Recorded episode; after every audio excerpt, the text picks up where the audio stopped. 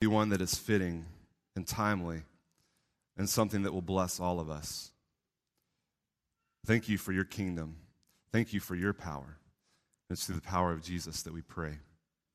Amen. Acts chapter 12.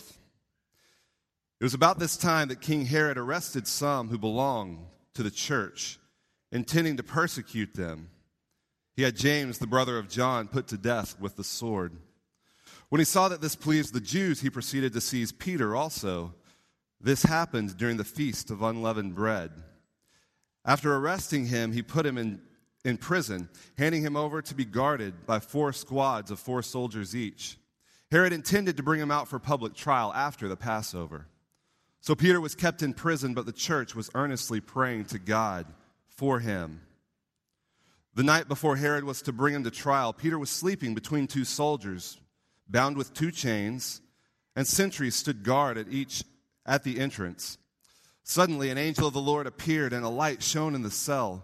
He struck Peter on the side and woke him up. Quick, get up, he said, and the chains fell off Peter's wrists. Then the angel said to him, Put on your clothes and sandals. And Peter did so. Wrap your cloak around you and follow me, the angel told him. Peter followed him out of the prison, but he had no idea what the angel was doing was really happening. He thought he was seeing a vision. They passed the first and second guards and came to the iron gate leading to the city. It opened for them by itself, and they went through it. When they had walked the length of one street, suddenly the angel left him. Then Peter came to himself and said, Now I know without a doubt that the Lord sent his angel and rescued me from Herod's clutches and from everything the Jewish people were anticipating. When this had dawned on him, he went to the house of Mary, the mother of John, also called Mark, where many people had gathered and were praying. Peter knocked at the outer entrance, and a servant girl named Rhoda came and came to answer the door. When she recognized Peter's voice, she was so overjoyed that she ran back without opening it and exclaimed, Peter is at the door. You're out of your mind, they told her. When she kept insisting that it was so, they said it must be his angel.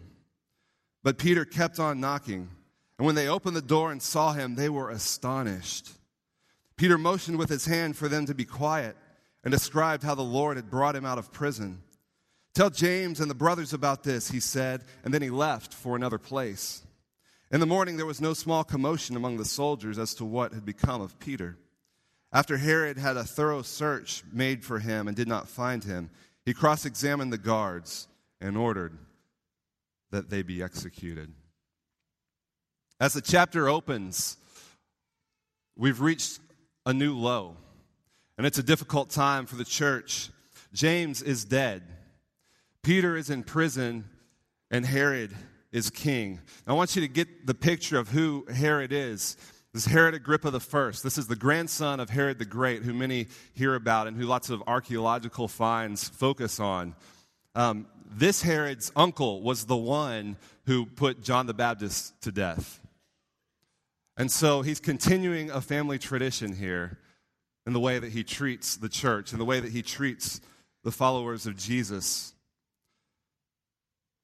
I want you to get the picture. His power, he does have power, but his power is not so much um, political in a way that he's been uh, voted into this role. It's more of, more of a monarchy type situation. Think of, think of England, where you have the monarchy, which is very popular and does have some political clout, but it doesn't have a place as much in the whole government system. So that's kind of the way Herod and his family are, except that he rules more like an African warlord, where he uses violence to carry out the things that he wants to do. And as long as it doesn't mess with the Roman government too much, then they're okay with that. And so here, if you can imagine, his family has constantly had clashes with these followers of Jesus. There's always been a threat to his family from the king of the Jews. Here's one king of the Jews who's heard about another king of the Jews, and his family has always been in this battle. And so now he decides to test things out, and he brings in James and he has him killed, one of the 12, the first time and the only time in Scripture that we read of one of the 12 uh, being killed. And so he has James killed, and the people love it. So he says, All right, then let's go get Peter. And now here Peter is in prison on death row during the Passover. Have we seen this somewhere before? Isn't it a little bit ironic that Peter is the one in this situation who just a few years earlier, and we don't have an exact time, but a few years earlier had been the one at the Passover denying his relationship with the man who was on death row. But even with all of this, the church is gathered and is praying fervently, intently, passionately for Peter. So we look in the middle of this passage in verses 6 through 11, and we see what to me is just an incredible, an incredible scene. And if you like spy movies, then you've got to love this scene, right? Because it's night. Peter's in prison. He's asleep. He has the ability to sleep the night before he's going to be called out and killed. And there he is sleeping between the two guards with two chains on his wrists and it's dark and, and he's still peaceful. And we know from verse 4 that any thought of escape is impossible because of the number of guards and the way it's set up. So Peter's not going to escape. But then this angel appears and wakes Peter up. He has to actually wake Peter up. The chains come off. They go through the guards. They pass through the gates. And it's not until after he's out of the prison, out of the gates, a street's length away, away from everything by himself, that the angel leaves and Peter wakes up. In the moment, he thinks it's a dream. It's one of those times like you and I have all had where you're dreaming and you're like, oh, this is great, you know, but you kind of still know it's just a dream, right? But you don't want to wake up from it because it's so good. I think that's where Peter is. He's like, oh, wow, this is the outside world. This is great. I'm, I'm free, but I know it's just a dream, so I'll just stay asleep. But when he wakes up, he realizes no, it's not just a dream. This really happened. And what's his first response to this? His first response is to honor God, to praise Him, to say, This could not have happened if it weren't for God and he celebrates this. And the second thing he does is he goes directly to the house where he knows that fellow believers are gathered.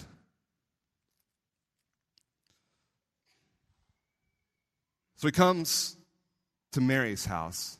And it's obvious that Mary is fairly wealthy because anyone that has a house with an outer gate, um, just like in our time today, if you have a house with an outer gate, you're going to have some money. And so there's an outer gate here, and uh, Mary is the host of probably one of these house churches in Jerusalem. She's the mother of, of John Mark, who will be mentioned later in Scripture. And this is our introduction to him. But they're gathered and, and they're praying, and Peter comes to the gate and he knocks. And okay, I love this scene right here. This is probably my favorite moment in, in this story. Because if you don't believe that the writers of Scripture have an imagination and are creative and are very good at what they do, then you haven't read this part. Because here, Luke is using humor. Imagine the scene as Peter comes up. The, the people are inside praying for him fervently. They've probably been praying night and day, passionately, crying, hoping, waiting. And Peter comes in the middle of the night and he's banging at the gate. Let me in, let me in. And Rhoda, the servant girl, comes out and she opens it and she sees it's Peter. Ah! And she slams the door in his face and she runs back inside. And Peter's still waiting outside trying to get in. Hey, it's me, Peter, let me in.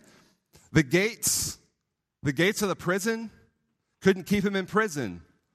But the gate right here in front of Mary's house keeps him out of the church.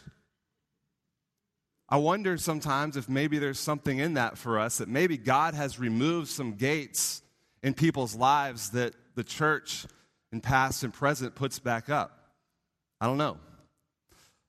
But either way, Peter's waiting at the door, and Rhoda sees him and shuts the door in his face and goes back in to tell everyone, It's Peter, it's Peter. Peter's at the door, Peter's at the gate. And of course, their response is, can't be him. It must be his angel.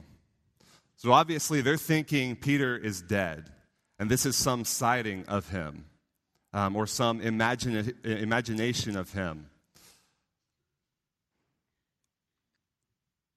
I want to stop here for just a second. I want to focus on what's happening.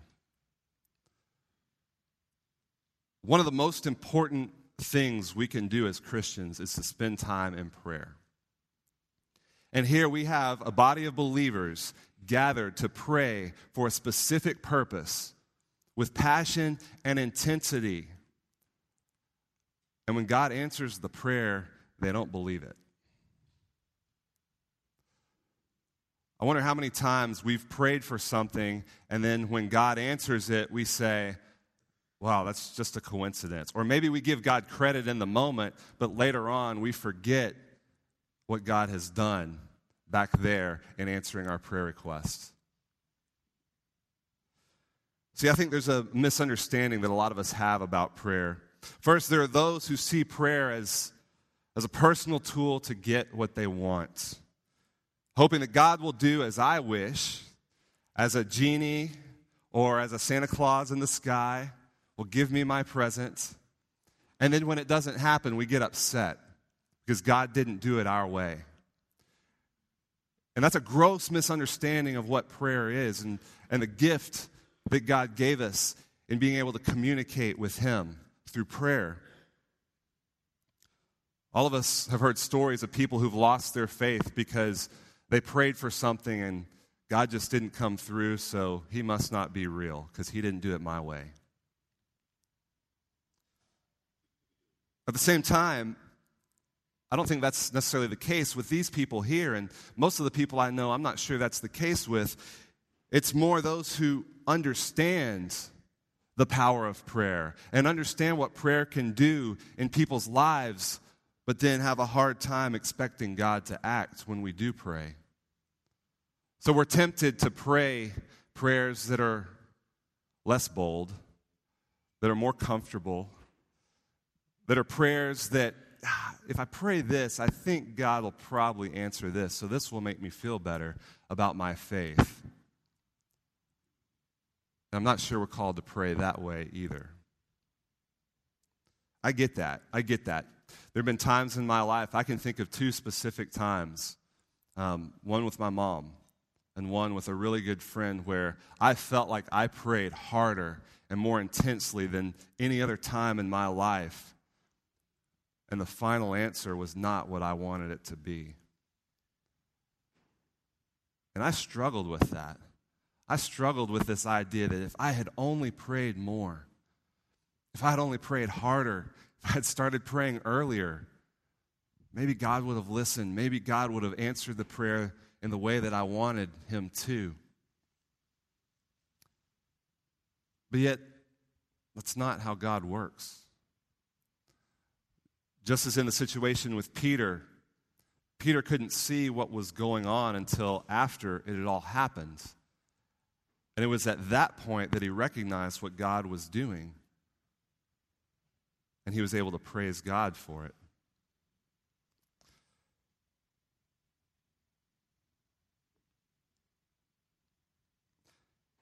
We can see that fervent prayer is central to the life of the church and the expansion of the kingdom. And I wonder, though, instead of picturing prayer as a way to get what we want from God, or instead of picturing prayer as a way to temper our relationship with God, to temper our faith and our belief, what if we were to pray bold prayers, trusting that God was going to do what He needs to do and wants to do, and that we'll be a part of it, whether the answer and the result is the way we would like it or not?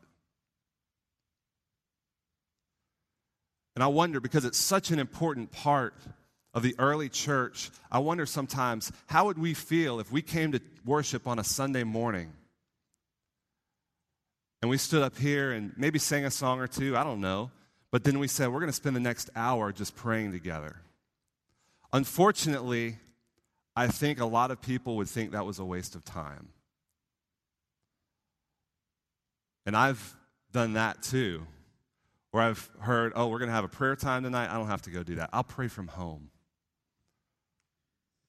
Done that with mission trips, where we've had a prayer gathering, and I say, ah, oh, that's not, that's important to pray, but I don't have to be up there. I'll just, I'll pray about that from home. There's something powerful about believers being gathered together and praying in unity for whatever it is that needs to be prayed for. And that's what these believers were doing. And I think we can take some comfort that even at that time, they didn't fully expect God to do what he did. But God showed up anyway. Even in their weakness, even in their um, just unbelief, God showed up anyway. And I'm thankful that he doesn't answer prayers based on my level of belief based on my level of, of expectation? What if in our small groups we gathered and just spent time praying together for one another, for the church, for the kingdom, for people around the world, for God's will to be done? Would that make a difference in our lives through that community? I don't know, but obviously prayer is extremely important we might need to reconsider our view of prayer, the amount of time that we spend on that, individually, as a church, and how we pray. Then we see at the very end here, after Peter, um, after Peter comes in and, and has to calm everyone down because they're so astonished, they're so amazed that God came through in this moment. He says, Go tell James and the others. And what we see here is a transition of leadership because Peter is going to go someplace else. We don't know where. There's lots of speculation as to where he goes, but he goes someplace else and he reappears in Acts chapter 15 for a moment and then he's gone. And at this time, James is going to become the leader in the church as it continues to grow and as it continues to spread. And then, of course, there's the scene at the very end where Herod wakes up and can't believe what has happened and questions the guards and has them killed. And then, if you read the rest of the story, you know that uh, Herod leaves town and an angel strikes him and he dies. And it says at the very end of the chapter that the Word of God becomes even more and more powerful and continues to move. Do you see what Luke has done here? Do you see the way he reversed everything that we had in the beginning of Herod being the king, of Peter being in prison, and James being dead? At the very end, Herod is dead, Peter is free, and the Word of God is powerful and moving. Even in the darkest circumstances, God is still working. And he's reversing the things of this world to be more like the world that He created. So, today, what does this mean for us on Super Bowl Sunday in 2013? Well, God is still God. Jesus is still King, and the church is still the church. God is still delivering people from our own prisons that all of us have experienced, that all of us have witnessed prisons of addiction prisons of fear and worry, prisons of struggling marriages, prisons of hurt and loss, of guilt and shame. We need to see beyond the physical in this story and see what God is doing in our own lives. That He wants to free us from those prisons, but it is only through the power of God that that happens. And as that happens, we celebrate and we worship together. As we said earlier, sometimes we can't see it in the moment, like Peter. But when we do, it is unmistakably God and His power at work. That's why we worship. That's why we celebrate. The second thing we need to do is we need to live knowing and sharing Jesus as King. Herod was not the king of the Jews, although he appeared to be. Jesus was still the king. In our lives, we have many kings in our world political kings, kings that we look up to and worship and honor, which is one of the struggles I have with sports today. But Jesus is the king, and he is the only one that is worthy of our worship. When we were at Mission Waco just a few years ago through the poverty simulation that we did, um, one of the one of the leaders there told the story about being over in Thailand, and they took a cab from the airport to their hotel where they were staying, and and they were talking with with this cab driver and very nice man, and um, talking talking about he, he started talking about their country and they said well what about what about the leadership here? They said he said oh we love our king. The king comes out and meets with the people and we love our king. He's my king. And as she heard that she started thinking about that image of my king my king jesus is my king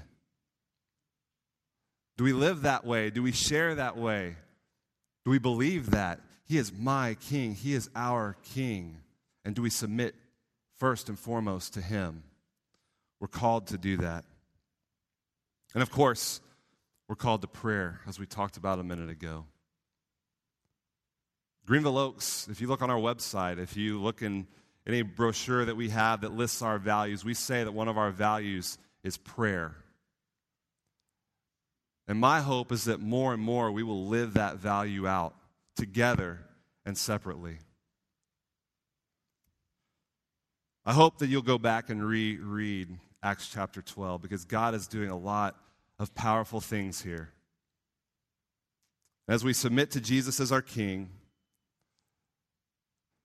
as we trust that He is the one that can free us from our prisons, as we fervently pray to Him, I believe that his kingdom will continue to come more and more in us and more and more in the world around us. May the grace of the Lord Jesus Christ and the love of God and the fellowship of the Holy Spirit be with us all. Brian.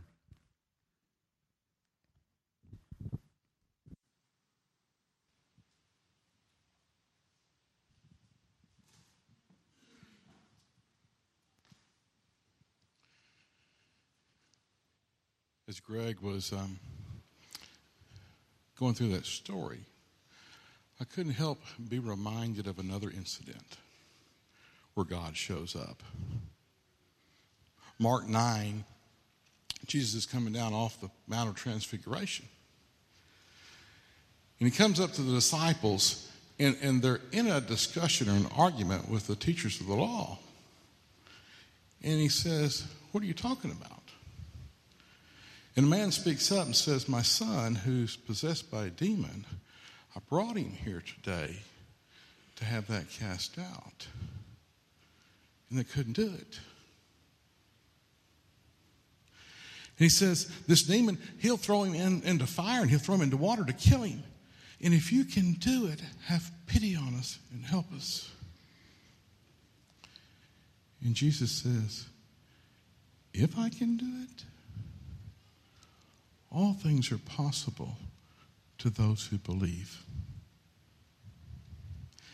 You see, I think that group of believers in Mary's house suffered the same thing that was going on with that father.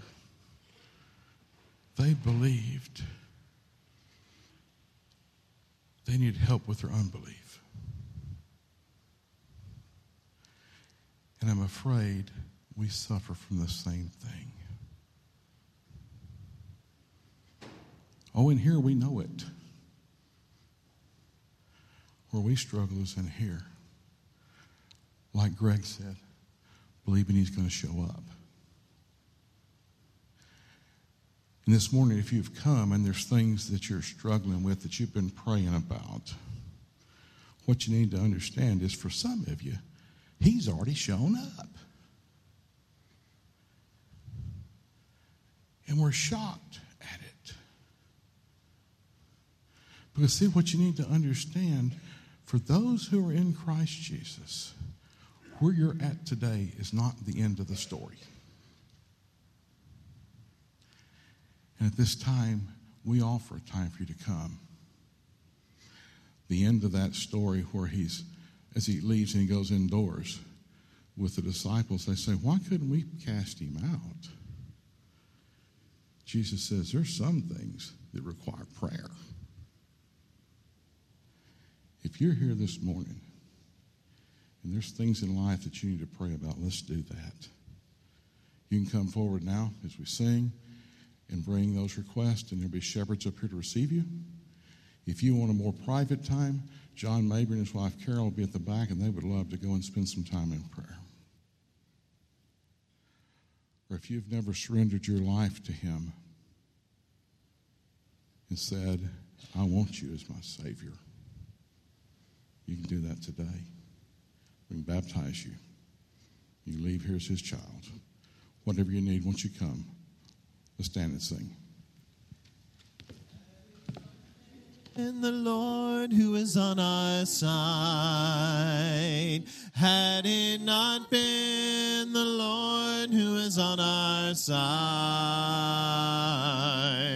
the anger of the enemy would have swallowed us alive.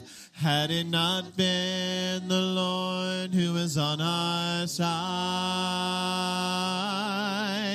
blessed be the Lord who would not give us up. Blessed be the Lord for his unfailing love. The snare is broken and we have escaped. Our help is in the name of the Lord. Blessed be the Lord.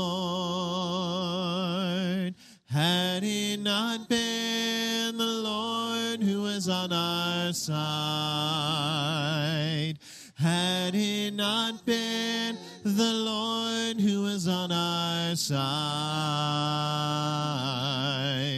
the water would have engulfed us, we would have surely died. Had it not been the Lord who is on our side, blessed be the Lord who would not give us up. Blessed be the Lord for his unfailing love. The snare is broken and we have escaped. Our help is in the name of the Lord. Blessed be, blessed be the Lord who would not give us up. Blessed be the Lord unfailing love. The snare is broken and we have escaped. Our help is in the name of, our help is in the name of the, our help is in the name of the Lord. Blessed be the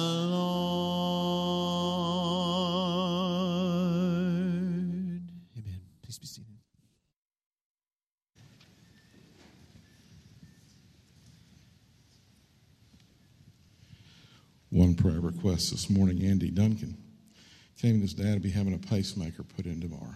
So we want to continue to lift him up, not only today and tomorrow, but as he recovers throughout the week. Let's pray.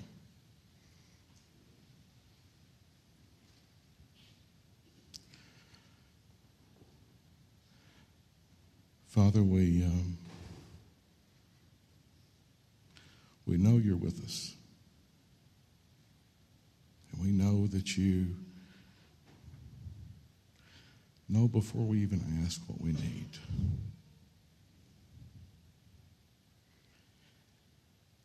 And yet, sometimes, just like the father of that boy in Mark 9, we need help with our unbelief.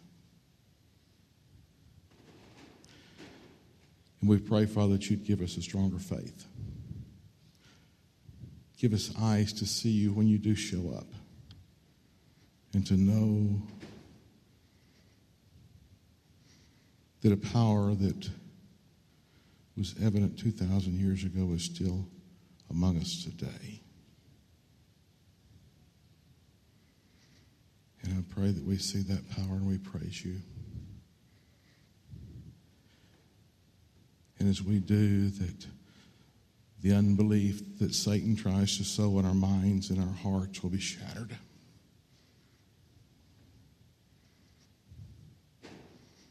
And that you'll be lifted up. And Father, we have a number that we pray and we pray and we pray about who are dealing with sickness. They're dealing with struggles of life, such as finances and jobs and marriages.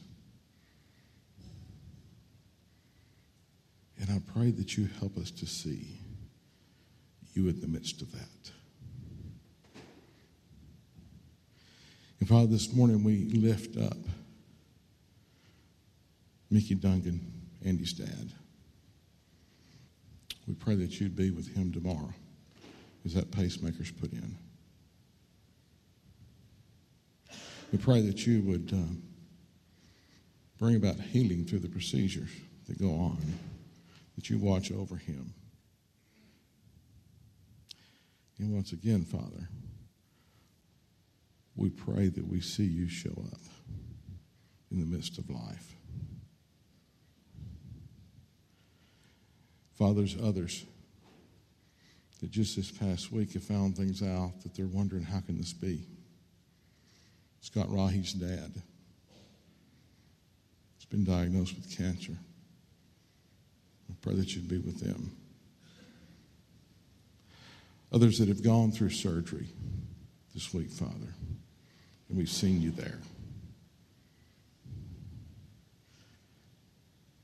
And others who have felt the pain of losing those close to them in the last few weeks. And sometimes have to wonder how can this happen?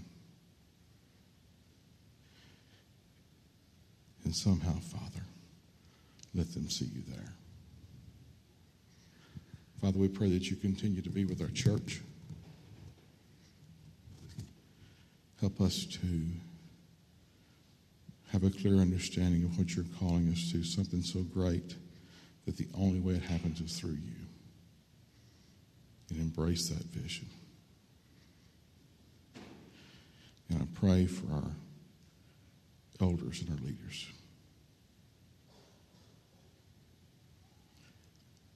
That you would uh, give us the strength to boldly lead. and move this body where you want us to go, Father. That the gates of hell will not prevail against it. We thank you, Father, for your Son, for the sacrifice that he made, the hope that we have through him. And we ask for his return, Father. We pray that you send him back soon. And until he comes back, may we never lose hope in him. And it's through him we pray. Amen. As you leave today, what I hope you remember is that the power that we saw this morning in the first century is among us today. And I pray that you have eyes to see that unstoppable power. You see where God's working. It may any unbelief that you have be overcome. You're dismissed.